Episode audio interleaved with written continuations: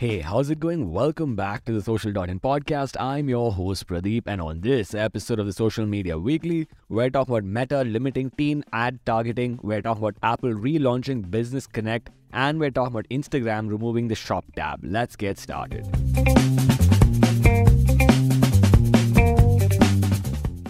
So, for our first story, we're talking about Apple relaunching Business Connect. Now, Business Connect allows businesses to customize how they appear on all of Apple's apps. It's sort of a competitor to Google Maps, and basically, Apple has rolled out two new features. The first one is called Showcases, allowing you to add incentives and offers onto Apple's Business Connect feature. And the second one is called a Business Connect API, allowing businesses to better manage multiple locations across Apple Maps. For our next story, we're talking about Google Meet adding slides and speaker notes support. Now, Google Meet is struggling to catch up with Microsoft Teams and Zoom, and they're adding two new features. The first one is the ability to have Google Slides right inside of Google Meet, and your users can scroll up and down on your Google Slides. And the second one is called Speaker Notes, allowing you to provide better context to your users on your Google Slides. Unfortunately, these features are only available to workspace, business, enterprise, and education customers. For our next story, we're talking about Microsoft and BigCommerce partnering up. BigCommerce is sort of software like Shopify, and Microsoft and BigCommerce have now announced a partnership. You can now synchronize your BigCommerce products on Microsoft's Merchant Center. Yes, that's a thing like Google Merchant Center. You can also create shopping campaigns right inside of BigCommerce, and what's more, you can monitor and optimize your BigCommerce shopping campaigns on Microsoft right inside of BigCommerce. For our next story, we're talking about Meta limiting teen ad targeting. Now, Meta has taken a lot of flack because of the corrosive effect it has on teens. They're rolling out two new restrictions. One is a restriction on interest based and in app engagement based targeting for teens, and they're also turning off certain topics by default for advertising to teens.